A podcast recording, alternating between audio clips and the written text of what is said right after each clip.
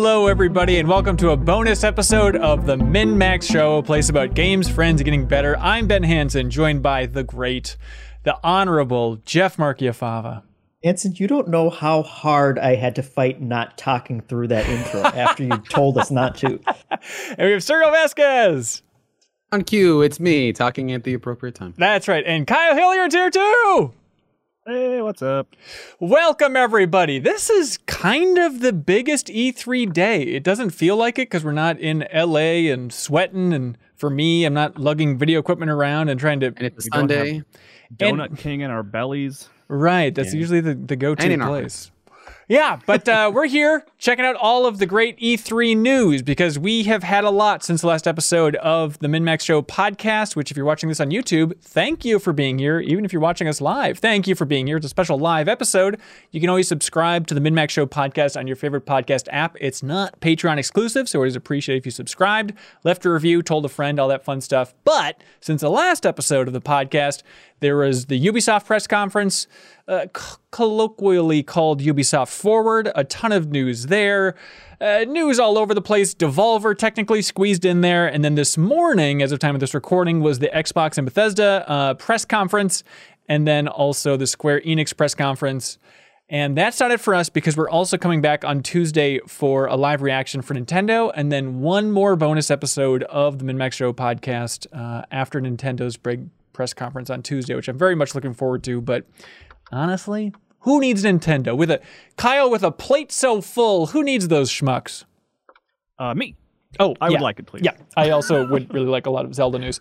But Yeah. But nice. I have nice things to say about all the other conferences. That's not to diminish them. I just like Nintendo a lot. Yeah, no, there's been some amazing ones. It seems like uh, Microsoft and Bethesda joining forces is it's not even a secret juggernaut. We all should have probably seen it coming, but like, you know, Leo who's there for our live reaction also had the take of like it's so nice that now Bethesda where year by year it was always a little bit iffy about like how much do they have to show, how much are they to be front and center.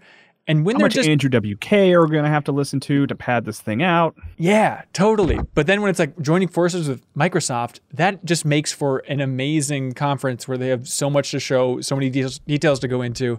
So that's definitely the start of the show. And then Ubisoft was solid, and it seems like Square is at the bottom of the pack if you're interested in the official ranking of, of where we're at. But Jeff, what do you think about E3 so far, man? Uh, I've I really enjoyed Microsoft's show today. Yeah. I didn't see Ubisoft or Square, but um, this was this was the one that really got me excited and made me really excited for the coming months and I guess through 2022. There were a lot of announcements for, but Uh, Technically, there's a 2023 in there. Uh, a very small Yes, there was. 2023 that was that was hidden there, but I love it. Um, okay, normally, sometimes, typically, normally, we go around the horn and say like, all right, our third favorite thing of the show, second favorite thing of the show. Let's shake it up a little bit and just have it be whatever you're excited to talk about. Suriel Vazquez, you look like a man who's excited about some games. What what do you, what would you like to talk about? What's at the top of your heap? Do you think? Yeah, it was kind of. I was like when back when we were still doing the the top three structure. I think I found I- it was pretty hard for me to find like a really solid number one. I don't think there was anything here that I'm like, oh, I can't wait to play this. This is so exciting for me. But like, there was a, a lot of stuff that it's like ah, a lot of stuff that I think would otherwise be fighting for second place. I think. Um, and I think to me probably the most interesting one was Redfall. Oh, uh, in in terms of a, a thing I was not expecting because I think with them having their hands full with Deathloop at this point, I it definitely felt like they didn't need to announce it this early, but I'm glad they did. Okay, so Uh, let's let's let's take a step back. So this is during uh, the Xbox and Bethesda showcase. This is Arkane Austin. Previously, they developed uh, Dishonored and Prey. This is their new game, uh, not to be confused with Deathloop, which Arkane Lyon over there in France is creating. But Redfall is a name we're all going to be looking forward to, and it's releasing summer 2022. How would you describe what we saw there, Suriel? Uh, I, f- I mean, we didn't see any real gameplay, but uh, it definitely feels like it's going to be maybe Left 4 Dead esque in that it is a co-op shooter where you're fighting off waves of vampires, not zombies. But um, it does feel like even from that trailer, you saw a lot of powers. Um, so I think that's what's going to set it apart in that field where it's you know, it's got uh, like various different characters you can play as. I don't know if it's going to be character classes or custom, um, but it definitely feels like you know everyone's going to have their own abilities. It seemed like they were going to go class based from the trailer. Um, so that I think is going to spice things up. I think uh, I'm just like I just like Arkane games in general. They always seem like they're they're pretty much up my alley all the time. Um, but I think the to me the thing that kind of docked it a few points is I'm not a fan of like the tone and personality of the trailer. There's a there's a section where one of the characters calls another one Edgar Allan Bro. It's like okay, yeah, that's the tone th- we there's got. a there, there's a lot of the like Like, um good writing. stuff that I think is like kind of aggravating in stuff like Borderlands or like some of the like Marvel movies where it's like characters acting very casually about being in like life threatening situations. right. Where it's just like they're just kind of making all this like banter about whatever and like you know, the, even the trailer is like, oh, the the shit or whatever is like, you know, how they got into this, and then like the the shit or what like like they they very much segment it as like, oh, this is like a really kind of like uh tongue-in-cheek personality, which I don't think has been a thing for Arkane. Uh, so I'm very curious to see if like ends up being kind of grating, which is what that stuff always does for me, and that's kind of I think what has prevented it from being at the top of my list. Sure. Um, So just to, yeah, I, I think you called it like a Left 4 Dead maybe like, and I think it seems like they introduced it as an open world co-op game. So it seems like it's kind of Microsoft's take on a Borderlands, uh, and instead of fighting a bunch of you know uh, Mad Max villains out in the desert this time around, it seems to really be focusing on big old vampires, everybody's favorite. Get some vampires up in there. Yeah, and it, I- I, mean, even at the end of the trailer, you saw like someone who's a big bad, right? Yeah. I, I like that we all kind of walked away with our own impressions of what that game is supposed to be. I, I guess I saw it more as kind of just more action focused, open world, you know, Arkane game. I, I don't I don't know that it will be like a shooter looter or necessarily, you know, as goal oriented as uh, Left 4 Dead is, but I I just kind of I guess my takeaway was like, oh, you know, like a like a more actiony Dishonored, but you were playing with friends this time around. Yeah, they definitely pitch it uh, in the setup. Phil Spencer pitched it as uh, being an immersive shooter still, which is very much that that Arkane pedigree. So I'm curious what Yeah, that and- means in this every- context. Yeah, and everything that we saw, I mean, it was all it was all cutscene stuff, but you could definitely tell that each character kind of had their own specific powers, and you can see how they would work within kind of the Arkane framework of like this lady can summon magical elevators that shoots everyone up in the air, and that's mm, just Right. like a, a very easy mobility kind of power that you can that you could see in an in a uh, normal Arkane game. It's just a little weirder here. And you had invisibility and things like that. And and I'm I'm super like I have enjoyed all of their games in the past as well. This was this would probably be my number one as well.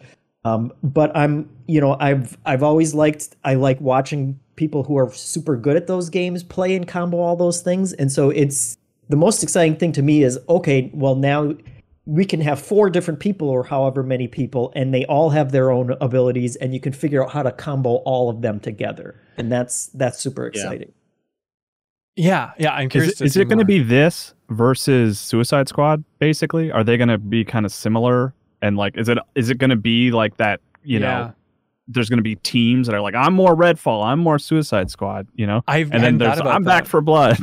like, me. just- I'm a, a- Gotham Knights things, like- person. There's so many times that like genres crop up at the same time where it's like they all they all- feel like they're kind of similar. I mean, when the games come out, it's a totally different story. But right now, it feels like we're getting a lot of these four player cooperative kind of, you know, action games. Well, there's a lot of kind of the Left 4 Dead like. It seems like those are having a big a big moment, but the fact that it's a little bit different. But I hadn't thought about that Suicide Squad analogy. But yeah, you're totally right. I definitely think that's going to be a similar wheelhouse for a lot of folks. And uh, they announced that Redfall is going to be exclusive to you know PC and Microsoft, and then also that Starfield, yeah, is absolutely going to be exclusive as well. Um, but yeah, Redfall, open world, takes place in Massachusetts, fighting a lot of vampires, and you seem to have like a sunlight gun. What was that, Kyle? Do you understand what I was looking at? yeah, sunlight thing. Recently apocalyptic. They they still seemed like they were kind of like it could go back to normal, you know, which I think is kind of an interesting idea. Having just lived through a period of my life where I was like, I think we'll go back to normal at some point. yeah, it could happen. Uh, Redfall, everybody. That's the name we have to remember. Um, which is the fun of E3. Learning new names, folks. Uh, Kyle, what do you think uh, you're most excited to talk about? I am most excited to talk about Somerville Love from it. Jumpship. Um, I've been following this game for a while. It's funny when they showed uh, Planet of Lana at the Summer Games Fest. Yeah. which everyone was like, "This reminds me of Inside Limbo," and it it actually prompted me to be like, "Oh, I need to check on Somerville." Like I haven't heard anything about that in a while, and it was like three or four days ago. I went and made sure I was signed up for their newsletter, uh, which is funny that now there's like today. Then we got uh, at the time of this recording, we got uh, a new trailer for it, and uh, I mean, it's just that Limbo Playdead super fan inside of me. It's um, so th- the company is Jumpship. It's co-founded by Dino Patti, who was a co-founder of Playdead, who has since left, but he was the director of development on Limbo and the executive producer on Inside. He is an executive producer on Somerville, Okay. and the game is being directed by this guy that I don't know. His name is Chris Olson, and I was looking him up, and he's more from the world of film. He's like an animator. He worked on uh, on IMDb. He worked on like John Carter of Mars. He was like an Hell animator on yes. that movie. And uh, and uh, then he was he also did he also animated on Legend of Guardians, which is kind of a punchline children's movie That's that one Zack like. Snyder directed. It's about the owls, Guardians of Ga'Hoole. Oh yeah. But like that movie looks amazing.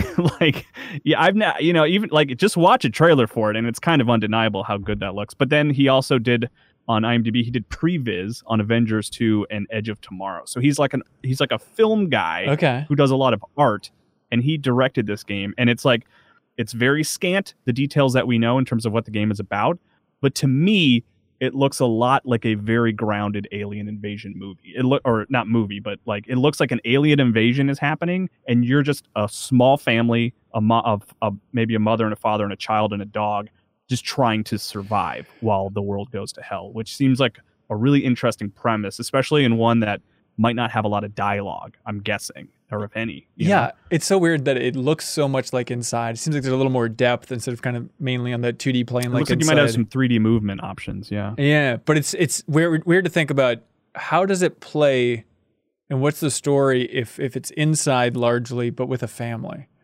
Like are we going to have to watch that family get ticked off one by one or is it just going to be the happy core and even though it looks dark and dour everyone's making it through to the end. Yeah, for sure we're going to be worried about that dog until that dog dies. oh yeah. Is, is how sure. that's going. If you don't solve this puzzle in time, the Somerville dog is going down hard. man. Yeah. Uh, but that's That's a going to Kid be looks young enough to like not be able to fully walk on their own, which I think is an interesting idea. Like it looks like a kid that just learned to walk, which is like I don't know. That's an interesting idea for a game, like having to manage that while while stuff's going to hell. I so that's that's I mean it it, it feels kind of like the hipster. That's fair, uh, man. It's who pick, you are. You know, like we're not talking about. That's the Kyle pick for sure. I know, embrace like it. I just even when that came up, everyone was like, "Oh, this is Kyle's so happy right now. I'm happy for and I was. I was very happy. but like um the Bethesda I, it's slipping my mind right now, which is insane. The Bethesda Starfield. game, the Starfield. Like I'm very interested in that game, but I don't have a lot to say from it based on that trailer. You know what I mean? So it's hard to like dive deep into that one, but it's like I'm excited that there's they have something to show for it. So yeah, Somerville so far has been the thing I'm most excited about. Yeah, and it's going to be a console launch exclusive and coming in 2022 for that one. But I mean, since you brought it up, let's just jump right into this behemoth.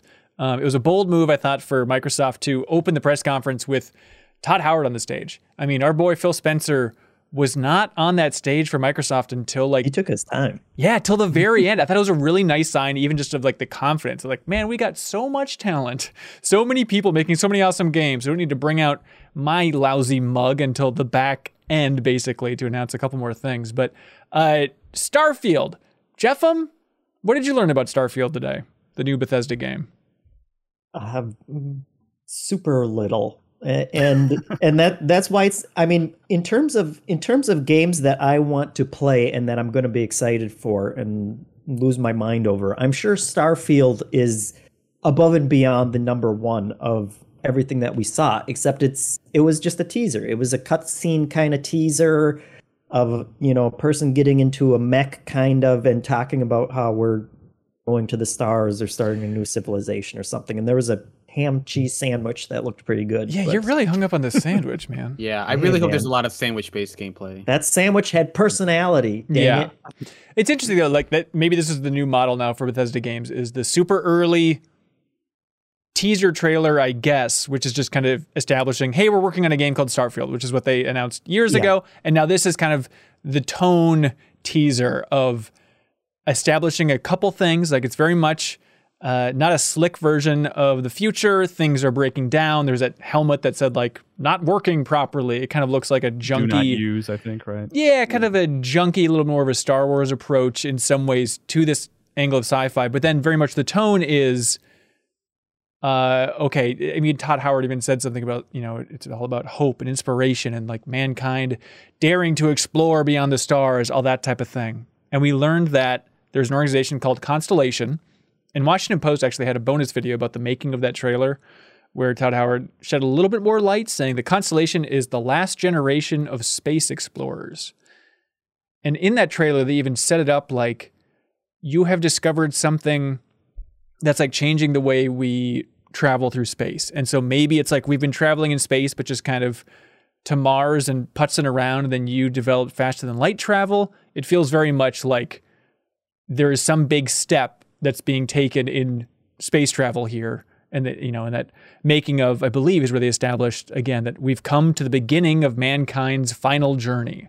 So something big has happened, and you're on the forefront of trying to explore new area in some ramshackle tech. the thing that kind of the other reason I wasn't super excited about it is because the one planet they showed was just kind of a desert looking desolate planet that to me like I hope I hope that's like that's the planet you leave at the starting of the game and you go to an interesting world to explore because that that just kind of had more Fallout vibes than anything to me. Like I, I hope that this is a game where you're going to be, you know, I hope it's more Star Trek than than Fallout is. Or you know, I, I hope I hope it's a little more fantastic. I hope you're interacting Yeah. with other alien races and stuff, and that they're not trying to take too much of a serious survival RPG tack to it. So I can't quite put my finger on why I had this thought watching it exactly, but looking at it, I was kind of like, and maybe it's just me hoping. It's like, is this going to be kind of like a curated No Man's Sky? You know what I mean? Like, Mm. will you be planet hopping and doing like really amazing traveling long distances, but not in a randomized world? Like each world will be sort of developed and have individual characters and like deep stories that you can find and stuff like that. Like, because that sounds cool to me. I like. You're you're like the describing idea. Outer Worlds, Kyle. Well, I, I, I, I kind of am, yeah, a little bit. I do feel though that like I think the the tone of it definitely feels harder sci-fi than than Outer Worlds because they didn't I don't think they showed any aliens. So I think this is a world where the discovery of aliens would be pretty significant versus something like the Outer Yeah. Worlds or Mass Effect where it's just like, oh yeah, we've been living among aliens for a while now. Um and so that that definitely seems like it's going to be closer in tone to that. But uh in terms of like structure, yeah, I still want to see what this game plays like because I feel like for me, uh, the Bethesda formula has kind of had diminishing returns where it's like I I loved Oblivion and I loved Fallout 3, but you know Skyrim and, and Fallout 4 for me didn't didn't hit as hard. So uh, I would love to see them like have that that tech you know be a little stronger. You know, like not not, not have door people clipping through doors and stuff. I, I know that that's kind of like a common like thing to beat them up about, but like I, I think that it's time, you know, like it's been so long since then since they've had like a proper kind of fresh start with something like this that I would love to see. I would love to see an, a, like a larger evolution from Bethesda GameWorks than like well, it's you know it's like Fallout in space or like you know it's it's you know uh, the Elder Scrolls in space. Yeah, and Yeah. They, they bill it as in the opening they say from you know Creation Engine two, so they're very much trying to signal at least that it's a big tech change. I am always a little skeptical because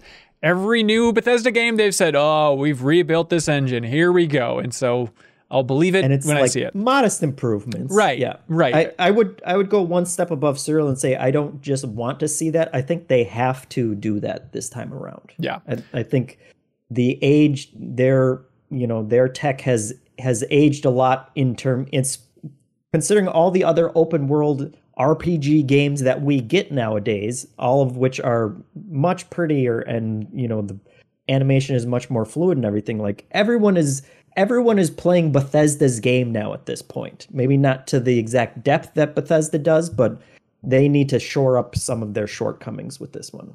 Yeah. Um, by the way, people in the chat are saying that apparently Todd Howard did some interviews today, and he said, Hmm. "quote It's Skyrim in space." Did he really say that? I- that- multiple Okay. people are quoting him saying that, so we'll fact Okay, check. then, in yeah, chat then, then I think my excitement is somewhat muted by that. If that's Well, just I like, mean, hey, to be fair, if it's like smaller worlds and you get to jump around to a couple of them, I think that's still going to be super exciting. But it's amazing to me that they I, just, called. I don't want loading between planets. I don't want to get into a ship and select it on a menu and wait. I, I want to just fly to that planet. You know what I mean? That's like the big thing I want. yeah, uh, but they called their shot saying it's coming out November 11th, 2022.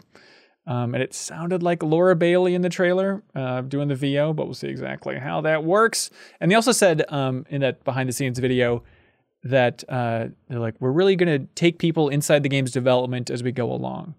So I'm curious to see what that means. Just regular, you know, video diaries, or if it's going to be a new approach to that uh, for I mean, transparency from Bethesda or what. But Yeah, this this trailer felt very much like we need to show something from a Bethesda RPG, and this is as much as we have to show at this point. Yeah. like it was it was that level of teaser of like we need something, guys. You know, we we can't just show an, another Starfield logo. So they they showed us a little bit more, but Yeah. it's still very open in terms of what this game is.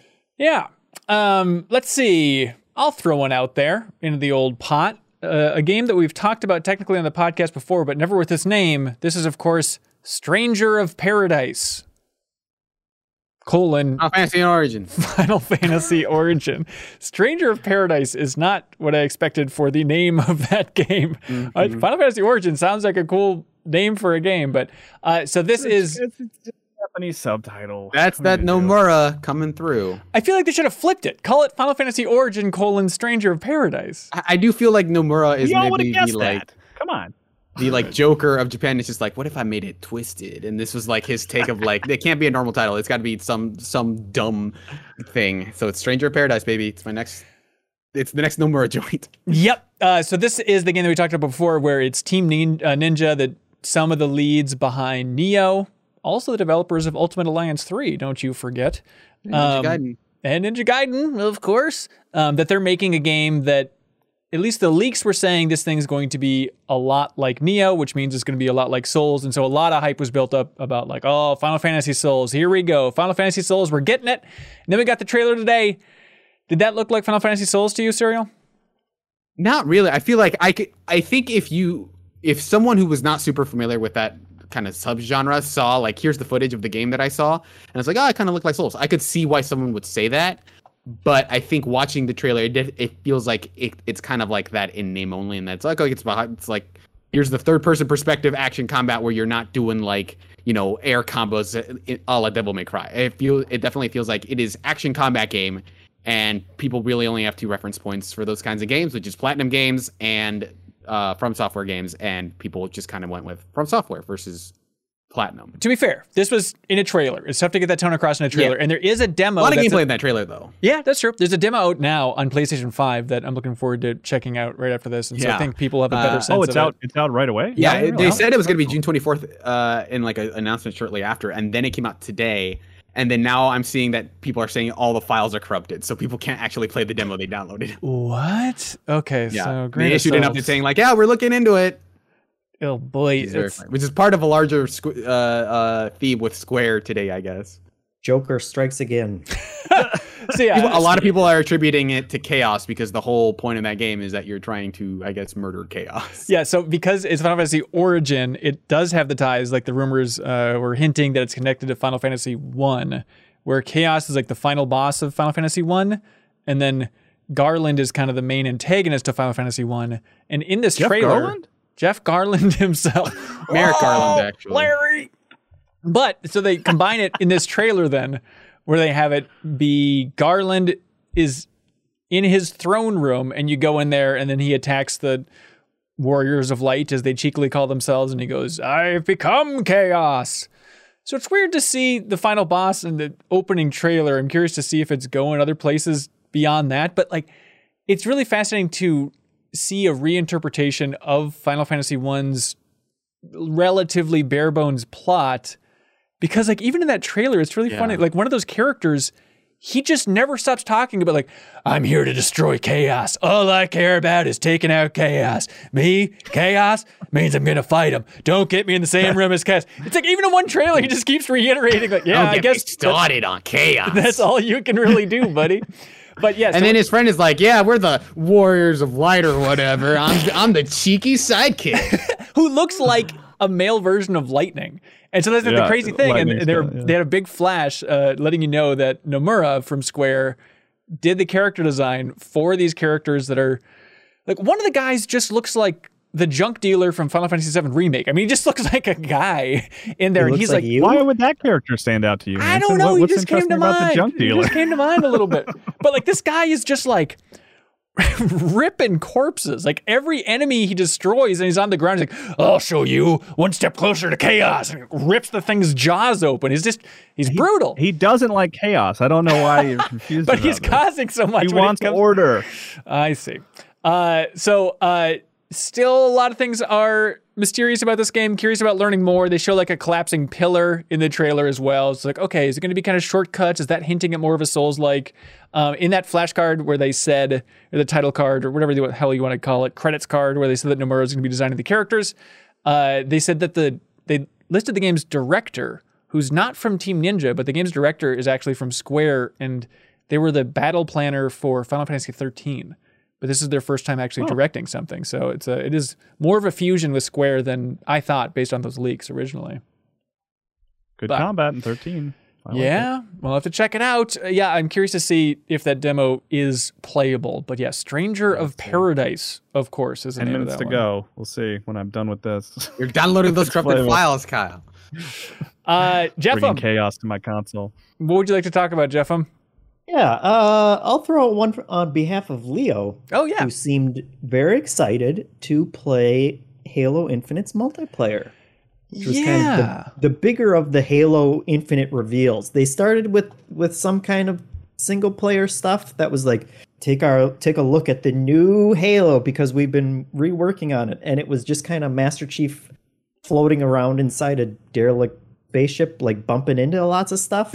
well, to be fair, there was some interesting Cortana stuff there, where they like, basically Yeah, have a sure. phony fake Cortana, and then kind of I don't know what you took from that, but basically, she, there's some confusion about a lot the of mission. a lot of WinRAR jokes of, of how to unzip her is what we what we took away from it. yeah, but it seems I, like uh, they deleted didn't Cortana. play Halo 5, so Okay. like, I don't really know where I am. One little thing was like him moving through zero G into like a, a a gravity area, like moving through a something. Like I would love to see that as like a gameplay thing. I think that'd be really cool. But I don't. I, that might just be cutscene stuff. Yeah, Yeah. I, I think that this trailer, which I don't think showed a ton of like actual gameplay, definitely felt more pitched to like, oh, okay, like we showed off the the fact that it's like an open world Halo thing, but I think this this trailer was definitely more directed to to like, oh yeah, no, it's also gonna have kind of like that set piece, like epic.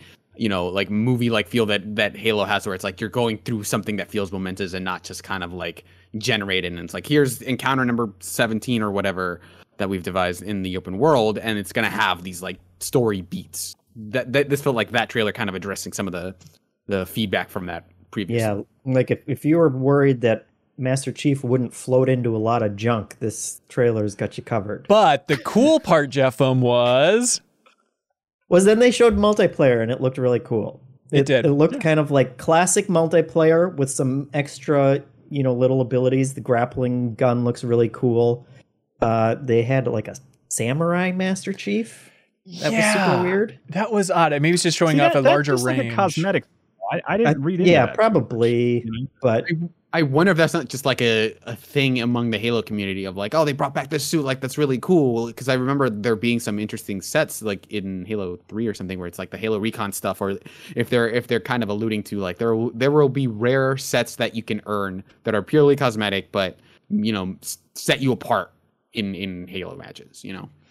Yeah, and the big thing is they'd already announced this before, but kind of reiterating is still a bold move that this is going to be completely free to play on mm-hmm. Xbox and The PC. yeah. Yeah, The it, yeah. yep, the multiplayer. I'm sorry, yeah, when it comes out in holiday 2021. They didn't have Yeah, a and- release date there, but and you know a lot of a lot of cool like cool moments that aren't you know tied to a, a cutscene or something where it's like he he blows someone up and he like shoots his grappling gun and grabs the gun out of the sky and pulls it to him and immediately starts shooting it like a, a lot of stuff that that if it happened to you during a gameplay match you'd be like that looks super awesome. Totally. and i actually did it myself. I did you know it wasn't a quick time event or anything like that.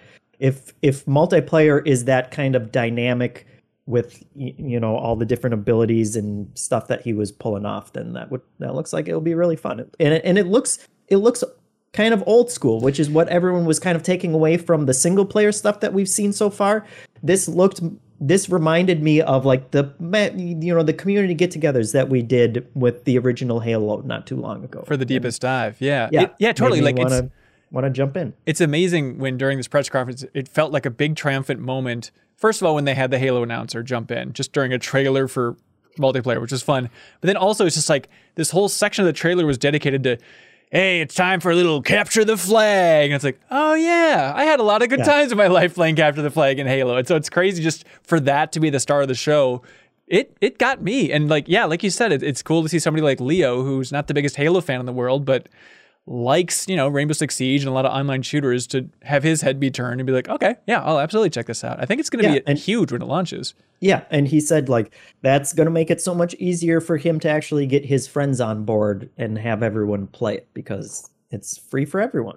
Yeah, I think this shows a lot of confidence in that mode. I think if I, I, I definitely feel like there's a chance that looking back on it, like the multiplayer will be the thing that people take away from this game. Like even even if the campaign ends up being kind of disappointing or whatever, I think people will remember Halo Infinite's multiplayer. And I think like making it free to play, I think could be seen as a sign of weakness of like we don't think it's part of our packaging, but I think maybe this is like well if it's on game pass that maybe makes things like murky or whatever but may, like let's just kind of clear everything up you can just hop into halo multiplayer and if you want to play the campaign then you can pay for game pass that way especially i mean it's really forward looking just looking at the success of something like warzone um, but then it's also crazy in comparison that like this holiday we're going to have battlefield 2042 released where it's $70 for just multiplayer and then we're going to have halo infinite completely free to play multiplayer. I'm not saying battlefield 2042 won't be worth it but that's just going to be an interesting point for consumers of like okay here are my options. Yeah I'll, i think i'll go for the free one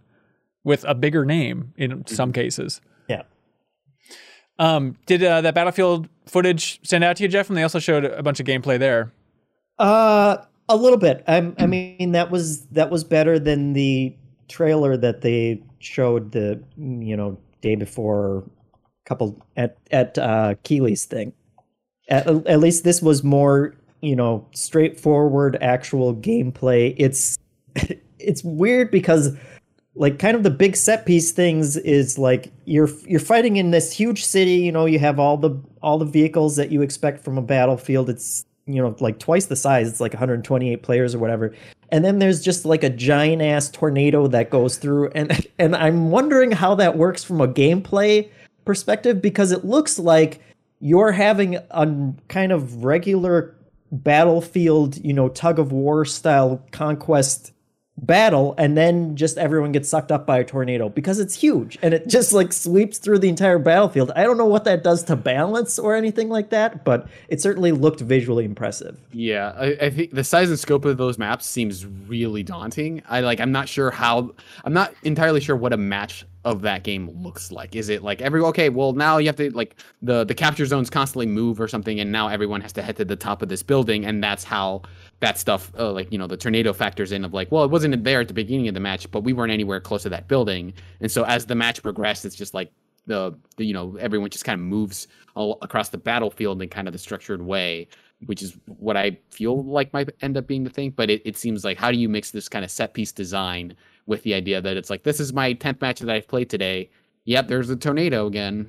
You know like, you know, like how, how does that stuff you know even out over the course of you know a bunch of matches Well, it's interesting too that like their messaging is ever changing maps. It's like, yeah, we've had changing maps in Battlefield before. It's kind of what you're known for, which is destructibility. And the fact that we haven't really seen that be showcased yet is a little alarming. When they're talking about ever changing maps, they show like, yeah, there's a rocket over here in this map, and then it can take off. How about that, Battlefield fans? Like, okay, It's but like- how about if I could take it apart piece by piece instead? Yeah. And and what and what is the point of the rocket taking off? Is there going to be like a like a you know conquest checkpoint in the rocket, and then it's like, see you suckers, we're in space now. You're not getting this one back. Yeah, that's how it works. But but the uh, the tornado one, like they they showed they showed some scenes from later, and it looked like the entire city was buried practically towards the end of it. And it's like I, I don't I don't know like I don't know what I would be doing at that point in the in that match. Just like trying to figure out where I am in a sandstorm. Yeah. Uh, Suriel, what are you most excited to talk about?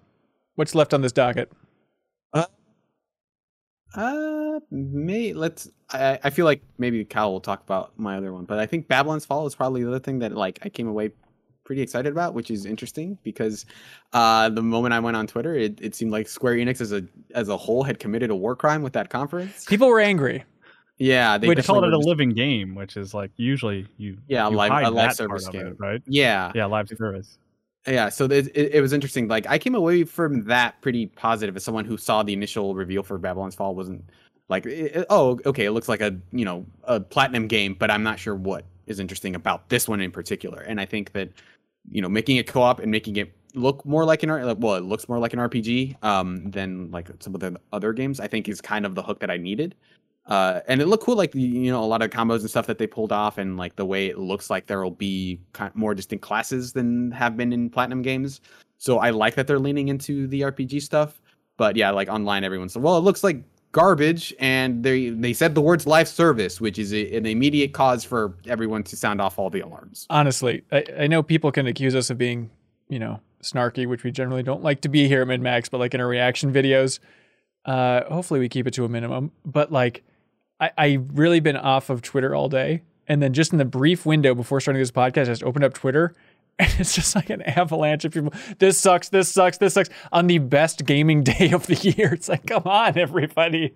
Surely there are great things to talk about. If there aren't, you don't got to tweet about it. It's totally fine. No one's asking you. I feel like I, I tend to sometimes hop onto the, uh, like onto that negativity of just like, well, what, well, what didn't I like about this stuff? But yeah, it, it felt really weird because it's like what I saw about Babylon's Fall looked really cool, and then everyone is just. I think it's a combination of like it's been a really long time, Yeah. uh, since we saw that game, and I think you know, kind of anticipation builds that way. You know, obviously we all saw that with Elden Ring, how people lost their minds about that. Um, but this feels like they just kind of like they did not read the room. It seems like, and people just wanted another single player platinum game, and that's they didn't get that. So I also think that like the live service game it just becomes like a red hair or like not a a red flag for a lot of people immediately and I don't know that we've pinned down what that means on a per game basis. Mm. And I know that it means like For me, yeah, it means a game without an ending. For me, it means a commitment as Yeah. opposed to like a fun story. So that's why it's a turnoff for me. I don't get the sort of complaining about the visuals of it. I thought it looked cool. That's weird to me. The live service stuff, that is a thing for me where I'm like, I don't think I'm gonna really go for this one. you Yeah, know? I think that like even the wor- e- even in the worst case scenario though, like I think something like Avengers, right, which is like the thing that everyone kind of points to is like this is a failure of a live service game, right? I like I think people just kind of feel like, well, I mean, I guess my my take on it is like you don't necessarily have to marry every live service game, you know? Like even Avengers had a point where it's like, okay, you finish the campaign, you can stop playing, you know? Like and I think this this to me feels like this is just going to get a game that gets regular updates um and i don't like i don't think they'll lean too hard into like microtransactions like hey everything you know like in order to play this content you have to pay money like on a, on a daily basis or something like that um but like yeah like i'm like i'm pretty sure that that game is going to have a definitive like end in a way that's like most you know kind of people who don't want to keep up with it Yeah. will be able to jump off and i think I will. but I think they did say something along the lines of like a, an infinite or like a, a journey that never ends. They had some specific Yeah. wording about that. That's that kind of implied no finish line. Babylon won't You know? ever fall. I think is the Yeah. name of the game. I can see that. I think it, they. I mean, I like I like I said. I think that that just means that like, hey, we'll we'll keep updating this game with content that is relevant and stuff, and add add new things to do. Right. But I don't think that necessarily means that like if if you go into this expecting to have like a isolated experience that you'll that you'll never see that, and so there's no reason to play. Like I think I think this game will have a, a point at which you you hit credits. You know what I'm really missing from E3 is um is kind of the E3 stuff. No, I feel like with E3 it was always so great to have all of these interviews lined up with press and like after the big reveal and the big press conference trailer and all that stuff, there would be like trickling info. And now, when everything's so contained and remote, you're not getting that, like, oh, IGN got this fragment of a quote about this feature in Babylon's Fall. There's more clarification on this, like trickling throughout the week. It's just kind of like now you only have the one spike on the graph, and maybe there's some more details on the company website, and deal with it, suckers. So hopefully, uh, you know, publishers and PR are, are lining up interviews around this time as well to kind of get some more info about some of these question marks. Um, That Only makes- there was some sort of unified portal where people could set up those kinds of appointments and talk to developers, and that, that worked. I can't think of what it would be. Yeah, honestly, I mean, Ooh, I, you know, that's a cool idea. They should do like where you can make your own avatar and Mm. stuff. That would probably Uh, make that- it a better system. I think we might have to workshop that one a little bit. I don't see how that's in any way relevant. honestly, I signed up for that, like for being media at E3. I've gotten a couple emails. I haven't clicked through a single one. It doesn't look like there's anything. Has anybody done anything with that? I No, I didn't didn't sign up. register. so. Okay. Um, well, hey, on the flip side of Square making a live lo- lo- living game, Kyle, they announced something today that is the opposite of that in an intriguing way when it shouldn't be. A dead game? You're picking up what I'm putting? Yeah, you were amazed that like, oh, this game that looks like it should be a multiplayer living game is a single player dead game. My kind of game. We just What are you talking about? Galaxy. It's Guardians of the Oh, Galaxy. Gar- yes, Guardians of the Galaxy is on my list uh, of games to talk about. Yeah, um, yeah. You guys were berating me constantly uh, on our reaction stream. I, I kept asking, "Is this Marvel? Is this a Marvel expansion?" I think I realized I was. I don't want this to be a Marvel expansion. I just want this to be a standalone Avengers, yeah. thing, uh, which it is. And I and I, I like the I like Guardians of the Galaxy. I'm Yeah. a, a cool guy that only learned about them through the films, but they're probably my favorite Marvel films. I think uh, those two.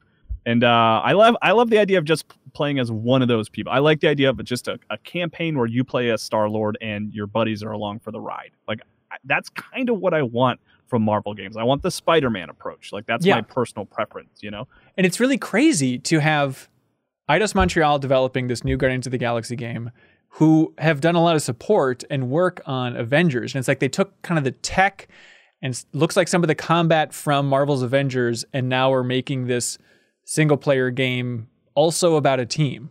So they're leaning heavily on, you know, team attacks and kind of coordinated and syncing up and stuff that way, but I think it's a really smart approach and yeah, it turns heads for a lot of people that are more in the Spider-Man camp than the living game Marvel's Avengers camp.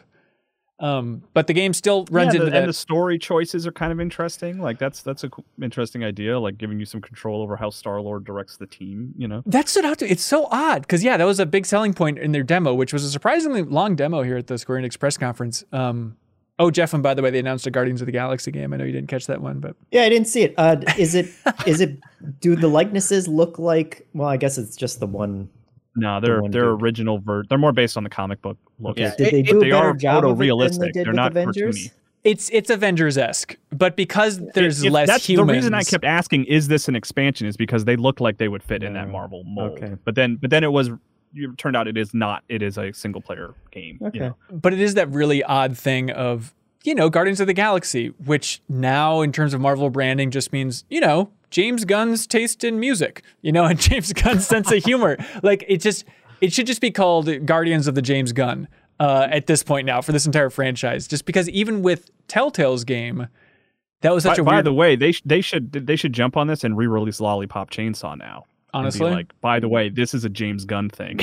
right? you didn't play it when it came out, but But yeah, uh, so it's it's that weird thing of there's the Guardians of the Galaxy is the the series now where we're gonna have some great music from the 70s, 80s, and 90s blasting there. And I know that with Telltale's Guardians of the Galaxy, which what was that 2017? I feel like it didn't come out that long ago. They also had a bunch of music running throughout that, and apparently James Gunn got to go in there and actually double check the music they were using just to make sure they weren't eating the lunch of where he wants to use music for the future of Guardians of the Galaxy films. And so this is also that weird thing where it's like, okay, it's very James Gunn inspired, but just off enough to kind of be alarming, and the sense of humor and the voice acting is seems okay, seems north of okay is probably the, the best way to put it. Um, but it's cool that they're taking this approach. yeah, Ooh. I want to play it. Yeah. Yeah, the um yeah, the other thing too, it maybe just because I played at least the first episode of the Guardians of the Galaxy uh Telltale game, but it did strike me that it was so odd in this demo that one of the big things they were emphasizing was player choice and dialogue trees. And there's even a moment where you choose to throw Rocket across like a canyon and then it pops up and says, Rocket is furious that you threw him. He will remember that. And it's like, this is the most telltale thing, which is so weird because we just played a version of Guardians of the Galaxy that was all about this character will remember that. But it's cool, at least for Eidos Montreal, to be leaning a little bit more in that direction. And that's coming out October 26th, 2021, Guardians of the Galaxy. Um, let's see. Kyle, anything else you want to hit here, man? Yeah, I want to talk. I don't. I don't have a ton to say about it, but replaced looks really cool. Uh, I feel like that's maybe another little bit of a hipster pick, but it's just like it kind of reminded me of like Narita Boy, or the what was the one that we played earlier this year, Hanson, that you recommended to me? Oh, Olija. Olija. Yeah, it kind of looks like that, but like uh, sort of uh, like one console generation up or something. But it's just like this really cool pixel look, a really cool like cyberpunk which is like you know all the rage right now a lot of stuff is cyberpunk but uh it looks really cool i looked up the developer sad cat studios Yeah. not a lot to their name but on their website uh, a little cat will pop up and you can click it and it meows so that's cool That seems right. Honestly, Uh, though, I think out of next any What? development. I think out of like any game I've seen so far, I think this art style is maybe the most shocking. I'm trying to think about It is like- everything. yeah. when when I watch these conferences, like I, there's always kind of like a thing that's like, oh, this is the one I know I'm excited about because it's the one that I immediately went and rewatched the trailer. And for me, it mm-hmm. was like I pulled up Somerville and rewatched it more closely, and I pulled up Replaced and watched it more closely because I just wanted it- to look at it again. It, you know, it feels like it is similar in aesthetic to a lot of like the Octopath stuff, where it's like very kind of like flat textures and like pic- almost pixelated with a lot of like really powerful special effects. But this feels like it's okay. The, the the graphics have a little bit more fidelity than like retro, right? They just look pixelated versus purely retro. But then the, you do also have all these like effects layered on top of that, which I think is really it, it's a really cool aesthetic. yeah. And they say it's a console launch exclusive for Xbox. It's an action platformer coming in 2022. So yeah, replaced. If you want to look up one game that has really striking art. Um, yeah, one that's yeah, kind of in the, and don't just look at screens of it because I right. I feel like the you really have to see it in action Yeah. to Yeah. fully appreciate it. That one looked very impressive. Yeah, on that note of kind of that new heyday of HD 2D art, uh, I'm going to butcher the name and I apologize, but Eiyuden Chronicle colon 100 Heroes is also one of the best looking games that I, I've seen. And it, it's so funny because it started out, we're just like, okay, what is this JRPG? There's just JRPG characters popping up with, you know, still images of them introducing these characters. And I was like, eh, that seems fine. It's coming from 505. That seems fine. Then you see the gameplay and realize that, oh, this is the Suikoden spiritual successor, where the creators of Suikoden 1 and 2 spun off. And this was a Kickstarter. It very much is in the vein of like Bloodstained, which 505 also published uh, spiritually, I think. Um, but just to have like a new, more action focused Suikoden game from the original creators that looks this good and it has still that 2D art, but roaming around in a 3D world. And when you zoom in on characters more, you can kind of see the pixels. It looks incredible.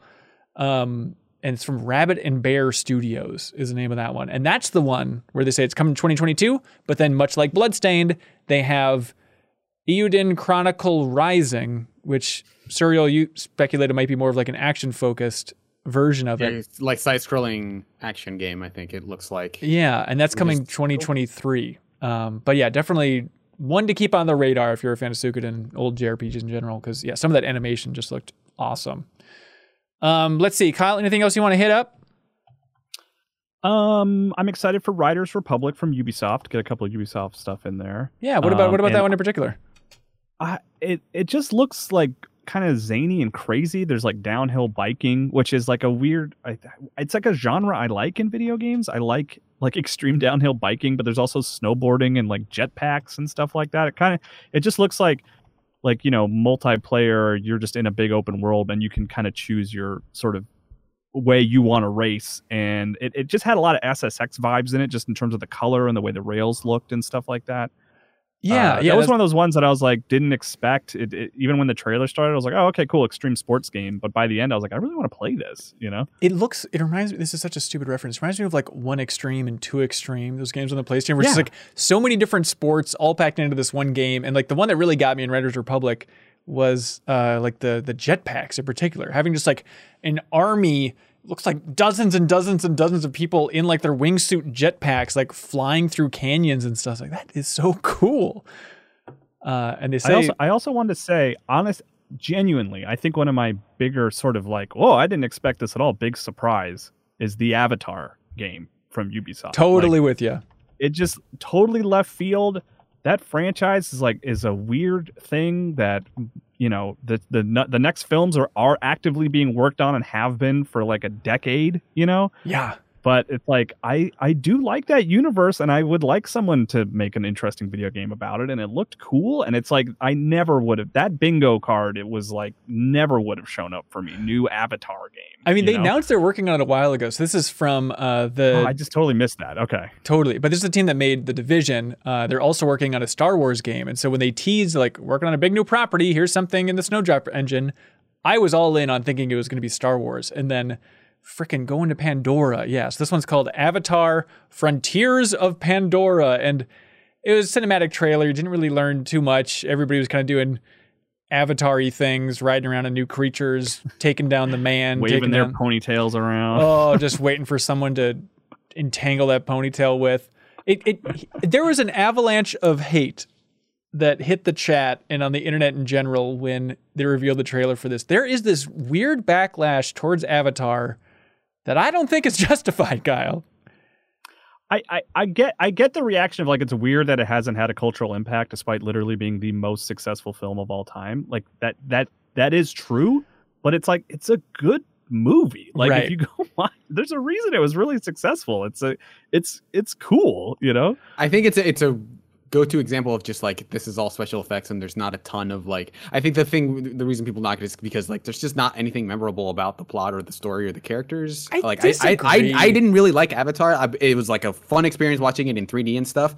But I don't think uh, like, like it just doesn't come up in conversation as like a thing that is like anything no. other than than its moment in time is like this was when 3D everyone was going all in on 3D and just like everyone was like this was made to be an event and I think most people came in with it. It's like oh it was really cool or like like but but no one has like this like diehard passionate love for any aspect about like Avatar in a really strong way outside from like you know how there were stories crying about right now. in the how I- people I- were like I want to go to Pandora like I, haven't- I you I'm seen- upset. No, You haven't seen think Hanson's avatar tattoo. I, I think Suriel's like honestly right. I think the thing that just always bugs me is like people just treat it as an awful movie. Yeah. It's like, guys, it's a good movie. The like, backlash I is mean, I towards its Serial popularity. didn't like it, and that, that's totally fine. You're allowed. I, I that's totally cool. But I, I think I think if people were to revisit it, which they will in the coming years, I, I think there will be a resurgence of appreciation for it. You know. Yes, it, we talked about it in the stream, but it's not the backlash towards the film; it's the backlash towards the film's popularity and towards that one article that was written on CNN about people are sad they're not living on Pandora. It's like whoever wrote that article is a freaking genius. Like you got three and a half quotes, and now everybody cites it as a reason why Avatar sucks. Sure. like, but like also I think there is kind of like a I know this maybe happens this to a smaller degree with Marvel movies of like stop putting this in my face and I think Yeah. even the, even though there hasn't really been a ton of stuff I think it, this is the shadow of like oh James Cameron is working on four more Avatar movies whether you like it or not like it feels like this is uh, like a like a prime kind of outlet for the frustration about that. I was like, we know who asked for another Avatar movie. Definitely not four more. This feels like it's adding on top of that. I also don't want to see that. Yeah. Also, the Avatar game wasn't great. So Yeah, there's that previous Ubisoft Avatar game, which I think is totally fair. I think if the Avatar, it's also a condition of watching this trailer. I was like, oh, look, there's like more creatures. It'd be cool to see more aliens and stuff, and just see those designs. And then I was really soaking in it, and I was like, is it possible that I think Avatar is a good movie, but just not a very exciting world? And that's the problem of like now you can go back to the world of Avatar, and it's like I. I was okay on the world. I think just what I like about that movie is just like the pacing and the structure. And yes, you can say it's cliche and it's been done and it's Fern Gully all over again. I understand that, but it's like I think that's what I'm really passionate about. Is I think just as a movie it works a lot better than as a world that I want to Yeah, live I, in. I mean, you kind of summed it up when you were like, "Oh yeah, your ponytail's flapping, and you can't wait to entangle it with another." Like We remember No that one- that's a thing. Remember that no have one tail like, sex. yeah, but no one likes it. No one like that's not like. no one's like, that's a exciting really good move on their sci-fi." That's smart sci-fi. Yeah. Uh, there's like, there's like the, yeah. the It's not like actual the Force, avatar, right? like, Yeah. I'll I'll say the actual avatar part of like going into the larger body that was the Yeah. most interesting sci-fi stuff to it. But the whole like weeping tree of memory and all that stuff. I don't. If I you think it's safe to say that everyone has their a own reasons for not metaphor. liking Avatar. if you're coming up in this podcast insulting the good name of Awa the tree, I think is, is that the tree's name? Yeah, I, I am just saw. booing you from I just freaking saw call. Avatar a couple of weeks ago. Again, what was the name of Sigourney Weaver's character? I have. No I hate this crap. Dr. That's Dr. Kramer. I that I but you, that- you saw it weeks ago. I, I was talking to Jeff from specifically someone who watched it recently. Look, you're you're lucky. I can remember she was in it. Uh, Please, I, I could ask you about any movie that you saw a couple weeks ago. Kyle, what's the name main character's name in what's that Miller's versus Cruella. Machines? Finding Nemo. What what no, come on. What is it? Versus the Jimbo. Machines, that good animated film. What's that called? Uh, which which animated film? Is it sorry? Miller's versus Machines? Oh, uh, y- yeah. Okay, yeah. give me the first the main character's first name. Exactly. Danny. Game set match. Anyways, uh, to completely go 180 on all this, after that Avatar trailer launched, Guys, went- we've been talking an, an hour and a half about Avatar. And we're gonna go another hour and a half, damn it! But I went to the Avatar subreddit, which I believe I'm a mod for, and um, and because I was just like, I wanted to see like what is the Avatar community saying about this trailer. There were like three comments. It was like, "Uh, finally, like there was just like zero buzz, and it's like, okay, that's a Oh, good sense of where we're at. Should have done Star Wars. But anyways, apparently this game's about journeying into the unknown western parts of Pandora. So it's basically the Forbidden West of the Avatar franchise. So please look forward to that. Um, we have a lot more to talk about with E3. There's a lot more news to get to. Um, that's what the bonus episodes of the MinnMax Show podcast are going to be all about. We'll be back on Tuesday with uh, a big episode talking about Nintendo and more odds and ends, and then the regularly scheduled episode of the MinnMax Show podcast coming up on Wednesday if you're a Patreon supporter, and Thursday for everybody else. Um, that one will be even more unpacking everything else we missed because it's exciting times. E3, everybody. It's here, Suriel. E3. oh my god all right thanks so much everybody for watching or listening remember if you're watching you can always subscribe to the MinnMax show podcast on your favorite podcast app and if you want to support us on patreon we'd appreciate it we always appreciate the help growing um, if you support us at any tier you can jump into the discord where you can compete in trivia tower the grand round Round, round. Thank you, Kyle. Right, uh, happening this Sunday at 1 p.m. Central. So Sunday, June 20th. If you support us at any tier, you get access to the Discord. Then in that Discord, we have the fun community video game trivia where the last person standing in this video game trivia wins $1,000.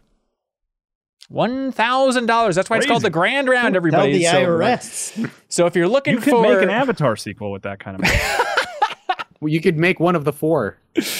Uh, so if you're looking for a good reason to jump in, now's a great time. So we'd appreciate the support. Uh, and thank you to everybody who supports us at the $50 tier on Patreon. You know who I'm talking about. It's Alex Payne, Fixture Gaming, I Am 8-Bit, Best of the Rest Podcast, Call Me By Your Game Podcast, Mirko Rico Torreno, Reel AF TV, Zachary Pligge, Beaten Down Brian. Congratulations, Beaten Down Brian, on your Plague Tale sequel. We'll talk about it later. Mark Seliga, Ludwig Roque, Jawar Hello, PrettyGoodPrinting.com, Andrew Ukrowitz, Andrew Valla, John Higby, Yarrow, Richard Smuts, Clint Farley, Spiral in Your Eyes, Preetham Yarlagata, Starkiller, Spider Dan, Purebred number six, Slick Nick, Steve, Bam Dad, and Jesse Vitelli. Thanks so much, everybody. Kyle, Suriel, Jeff, thank you for being here. Let's talk again about games in the future. E3's here, everybody. Be good, have fun, let's go.